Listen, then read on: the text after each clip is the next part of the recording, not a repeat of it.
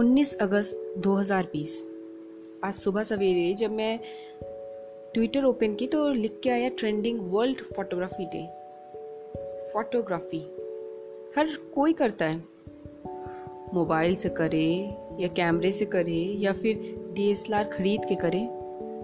लेकिन कुछ हसीन पलों को, खूबसूरत लम्हों को, कैद तो सभी करते हैं, चाहे वो आप हो या मैं हूँ। लेकिन कभी आपने जानने की कोशिश की कि इन लम्हों को कैद क्यों करते हैं हम? इसे इस तरह फ्रोजन मोमेंट्स नाम देके क्यों रखते हैं? शायद इसलिए क्योंकि हमें पता है आगे जाके वो चीज़ साथ हो ना हो, वो लम्हा फिर से जी पाए या ना पाए। शायद फिर से जीने के लिए इसलिए कैद करते हैं, इसलिए कैप्चर करते हैं।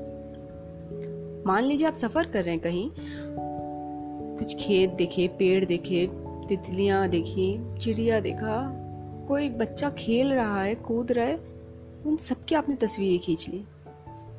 क्यों? क्योंकि आपको लगता है कहीं ना कहीं वो पल आपको फिर से मिलेगा या नहीं मिलेगा।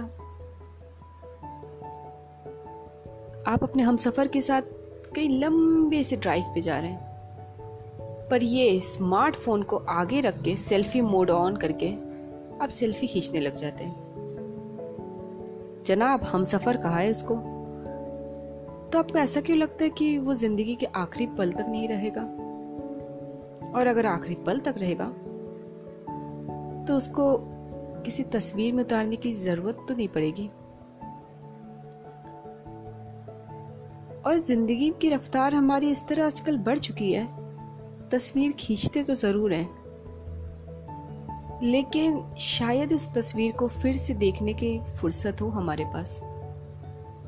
एक एक महीना चला जाता है, शायद उस तस्वीर को हम लोग फिर से उठा के नहीं देखते कि उस लम्हे में क्या हुआ था।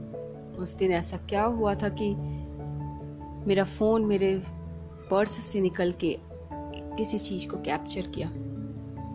या मेरे कैमरे ने उस रंगीन तस्वीर को मेरे सामने ला दिया। वो तो मेहरबानी है आजकल के ऐप्स की जो कह देते हैं कि एक महीने पहले, एक साल पहले आपके साथ ये हुआ था, ये उसकी तस्वीरें हैं। हमारे पास तो इतनी भी फुर्सत नहीं होती कि उन रिश्तों को, उस वक्त को, उस एहसास को फिर से जीने के लिए दो मिनट का भी वक्त दें उसे सोचने में। एक रफ्तार सी है। सब भाग रहे कहाँ भाग रहे नहीं पता। किससे भाग रहे नहीं पता।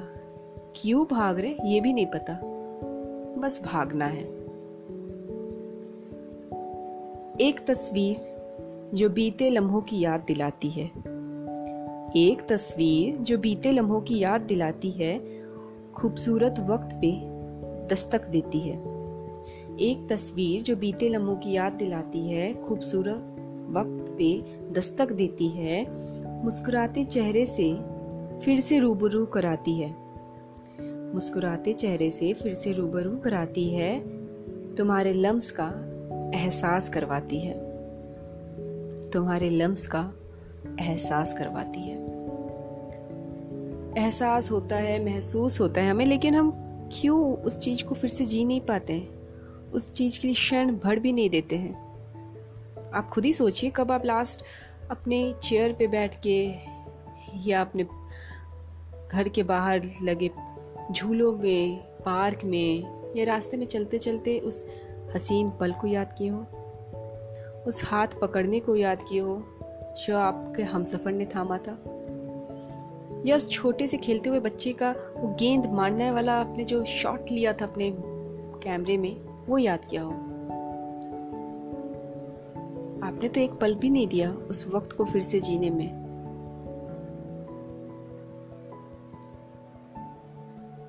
तो अगर आपने उस वक्त को जीने में सिर्फ़ तस्वीरों में उतार लिया है, उसको फिर से जीना नहीं चाहते हैं, इससे बेहतर है हम जीने पे ज़्यादा फोकस करें ना। फोटोग्राफी से क्या होगा? सेल्फी से क्या होगा? अगर हमें उस चीज़ को किसी के सामने ही नहीं ला सकते। कुछ अनकही बातों को हम सबके साथ शेयर नहीं कर सकते। उस लम्हों को कैप्चर करके क्या होगा? सिर्फ़ एप्स पे रखा रहेगा? One month and one year एगोला कुछ हाइलाइट्स देगा। ज़िंदगी को हर रोज एक हाईलाइट की ज़रूरत नहीं होती है। ज़िंदगी सिर्फ़ ऐसे चलिए जैसी बहती हुई गंगा जाती है। रोज तूफ़ान की ज़रूरत नहीं होती है। रोज तो बस बहने की ज़रूरत होती है।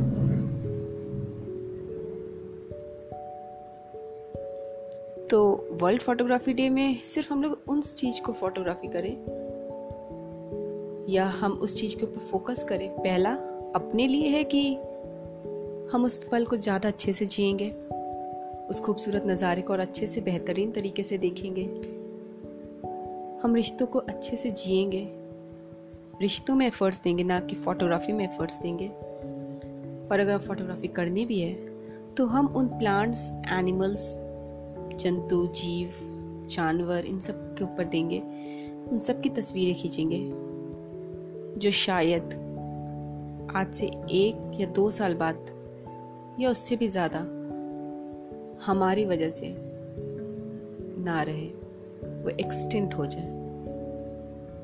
क्योंकि कम से कम आने वाले जनरेशन के पास कुछ दस्तावेज़ तो होगा कि ऐसे भी प्लांट्स एनिमल्स इस प्लानट अर्थ में थे और अपने आप को खुश करने के लिए सिर्फ़ पल को जिएँगे focus on living the moment